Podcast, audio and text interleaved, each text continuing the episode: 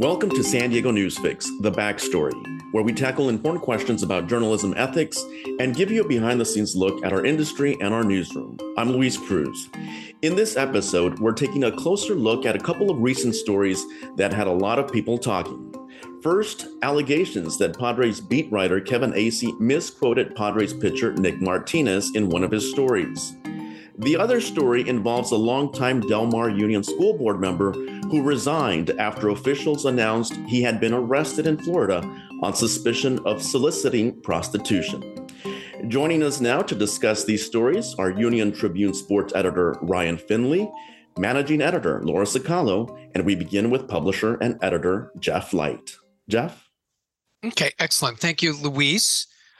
So this week we've got a couple of journalism items for our journalism textbook, I guess. And let's start with Kevin Acee and Nick Martinez. And at the outset, I want to make clear, Kevin Acee did not misquote Nick Martinez, which is really goes to the essence of the question today. But Ryan, why don't you just give us the background on the flap over the Nick Martinez quote? Sure. It was supposed to be a great story about Nick Martinez pitching for the United States in the World Baseball Classic. Nick Martinez was added to Team USA's roster when Clayton Kershaw of the Dodgers was unable to get insurance coverage for the World Baseball Classic, believe it or not. For Nick Martinez, it was a very big deal. He was an Olympian, won a gold medal with Team USA, counted his Olympic experience as the best of his life, and was thrilled to join the U.S. World Baseball Classic team. And one of the reasons why is because he is descended from Cuban immigrants. And he had told Kevin Acee that one of the reasons why it mattered so much to him was that his family comes from what he said was a socialist country, Cuba.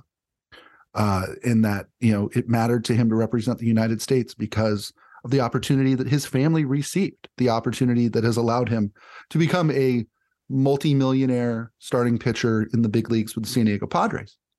He tells Kevin Acee this, and Kevin Acee puts this in a note that we posted, I want to say at like 9 a.m. on Monday.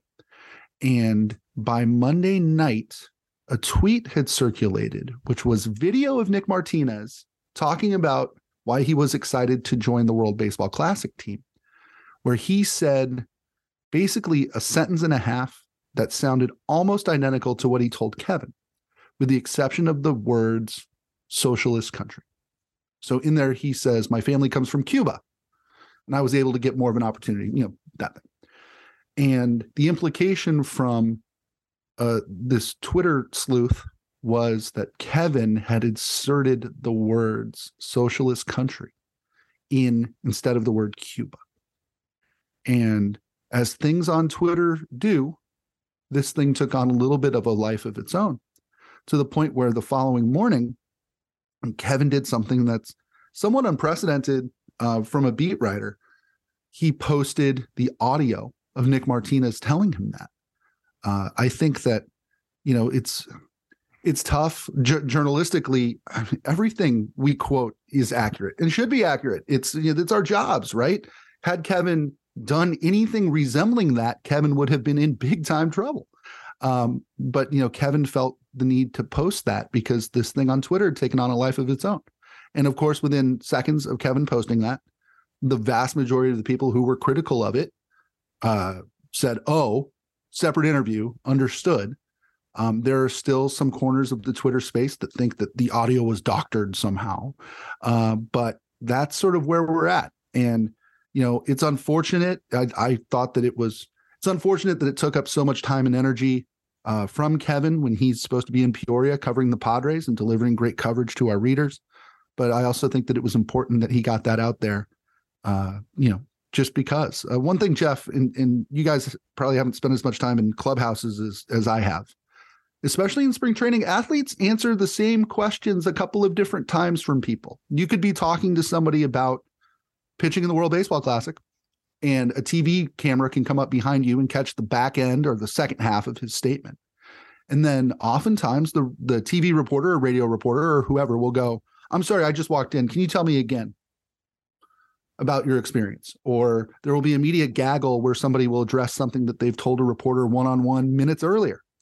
That just happens. That comes with sort of the territory, especially in spring training where there's more media access than there is at any other time in the baseball season. Yeah. Yeah, I thought it was an interesting turn of events, and maybe I, not being a sports editor, have a little different perspective in that, to me, it's perfectly understandable that people would see the video of Nick Martinez and then read Kevin's story that said almost the same thing, right? And think, oh, look, he misquoted him. And by the way, do newspaper reporters get quotes wrong? Of course they do. They're human. That happens all the time.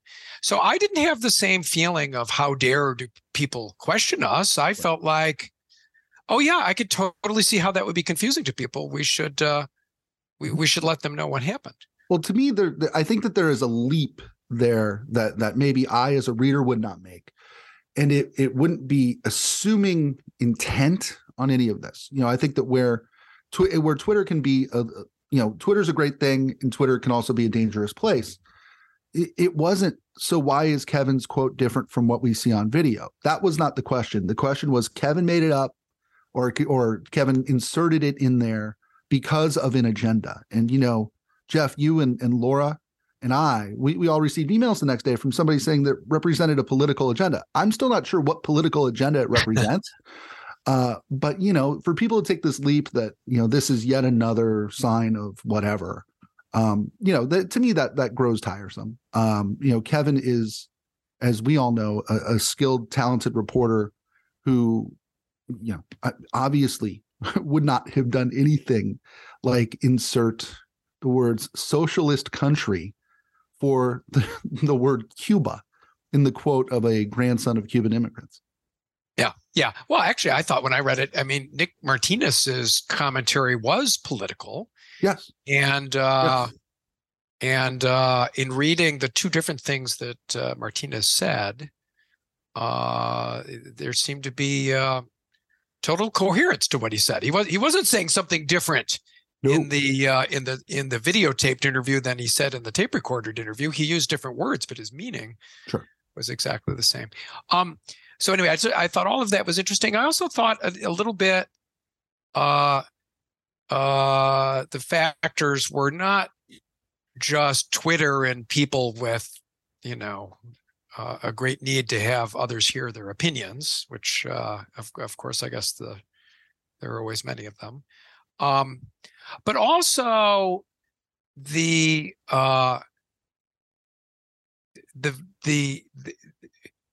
sort of orchestrated or tightly controlled nature of pro sports coverage, which is part of this. People are accustomed to seeing the manager or the coach or the star brought out for their availability and the media clustering around so that everybody always has the same story, right? And I do think that, you know, any departure from the same story has become a little bit out of the norm, right? I know. I can't believe Kevin Acee did what good reporters do, which is find people one-on-one and try to get more than what is shared in the group. That's the thing, Jeff. And, you know, there's two factors here that I think are important to note for sort of the average reader, people who don't necessarily know how spring training works. Spring training access is great. There's reasons why we at the Union Tribune are there from the day it starts until the day it ends, often with more than one person there. And it's because media access is incredible. You can walk into the clubhouse in the morning and go essentially talk to anybody who wants to talk to you and ask them all sorts of questions. It's an informal time. It's a time where you really get to know your sources, who are these athletes. And, you know, as a result, you know, you could go talk to somebody about any topic and then a TV camera could come around and ask them about the same thing. Another thing is, in the post-COVID world, as it pertains to media availability, the year 2023, this baseball season right now, is back to quote-unquote normal, which it wasn't in 2020, 2021, and 2022, which is there is going to be regular, unmasked media access in the clubhouse.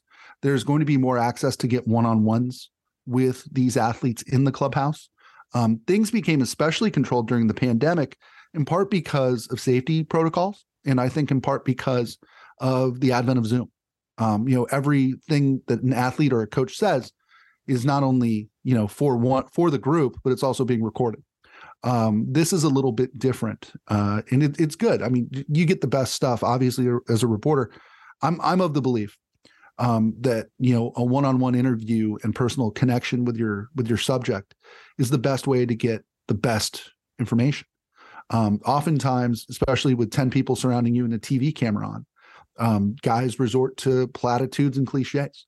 And one of the things that I find Kevin is just really good at is, especially when he has somebody one-on-one, like he did with Manny Machado the other day, Kevin has a great ability to get information out of these athletes who he covers every day. Okay, excellent. Yeah, a terrific story by Kevin, one of many. And thank you for your perspective as well, Ryan. That was really good. Okay, Laura, let's turn to the second half of today's textbook. And this is about determining where to play a story. So in this case, we had a Del Mar school board member arrested in a post Super Bowl sweep of prostitution and or human trafficking. I guess both things. And we were left to decide, okay, what do we do with that story? So why don't you just give us the basic facts? What did we know, and what were the questions in your mind? Well, we knew about the sweep, and I should point out this occurred in Florida. So we came to know it because the law enforcement authorities in Florida had a big press conference where they talked about this operation that they had over several days. And I think they ended up arresting more than 200 people in this big sweep. And in the course of that press conference, I believe it was the sheriff of Polk County who took time to highlight the Del Mar school board member's arrest and to talk about the fact that there was, a public official as part of this group that they had rounded up. So we knew that. We knew he was arrested. Later in the day, he resigned his position with the Del Mar school board. And so by the evening, we knew that as well. But among the things that we were discussing that night was the issues of the prominence of the individual and the seriousness of the charge. And as you will recall, we did, some mental calculations of if it were, a different person in a different public position, how would we think about it? If it was a different charge, how would we think about it? And I thought it was a really good discussion. Again, one of those that, most people will never see or hear, but an important discussion to have, to talk about how do we think about what we put on the front page. And, again, one of the considerations was this was an arrest on suspicion of soliciting prostitution. This is not the adjudication. This is not the sentencing. It was an arrest. Yeah. So, it was a fascinating conversation. And I think the key things that we talked about were the prominence of the person and the severity of the crime. So the prominence of the person, a Del Mar school board member, and as we went through the hypotheticals, I guess that's less prominent than the mayor of San Diego. If the mayor were arrested on a misdemeanor, that would probably be a front page story. And by virtue of the size of the city, less prominent than a San Diego city council person. Right. And as a school board member, somehow less prominent than a city council member in our conversation, if I recall, although I'm not sure I can really justify that hierarchy. Right, right. Although I will say, being a school board member, that also had, it brought in other considerations. And one of the things that the sheriff pointed out in this press conference when he was holding him up as an example was talking about, here is somebody who is supposed to be protecting our children, and, he's arrested in this sweep. We also talked about the fact that this sweep included victims of human trafficking, and it was unclear, and I think it's still a little unclear, who was soliciting whom, and not all of the victims that they talked with as part of this sweep did they identify as human trafficking victims, and there was no clear indication that the people who were arrested for solicitation had any knowledge or context about, the victims being trafficked. So that was a little bit of the discussion as well. Yeah. I think if we did know more about the circumstances of his arrest, certainly there could have been details that elevated that. Right. That to the front page. So in the end, the decision was to put that on the local news cover. And right. I think it probably is one that we will return to now as a benchmark as we try to figure out other people and how their indiscretions should be played. So anyway, I thought that pretty interesting little lesson in journalism ethics, trying to decide the right level of infamy for this kind of crime. And we'll see how it plays out. I'm not sure I agree that the fact that it was just an arrest played a role, because I think the arrest of, different sorts of figures for different sorts of crimes, really that was the question, right? How high up the ladder would we place that?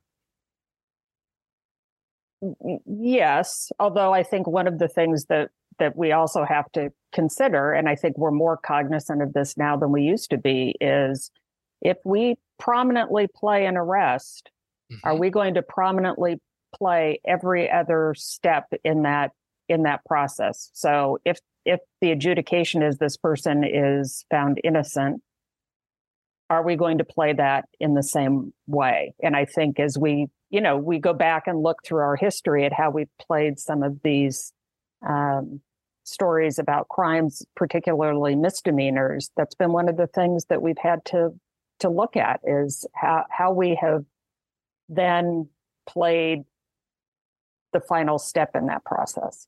Yeah, actually, point well taken. And in searching for more information on this case, I did run across some reporting in Florida about the eventual outcomes of these types of sweeps and the number of guilty verdicts as charged were pretty small in a couple of the cases. So we definitely will need to keep our eyes on this one. Okay, I think that's it for today. Very interesting cases, both of them. Thank you very much, Louise. Thank you very much, Jeff. Thank you, Laura and Ryan. That does it for this edition of The Backstory. For everyone at the San Diego Union Tribune, thank you very much for listening and for supporting local journalism. Have a great day, everybody.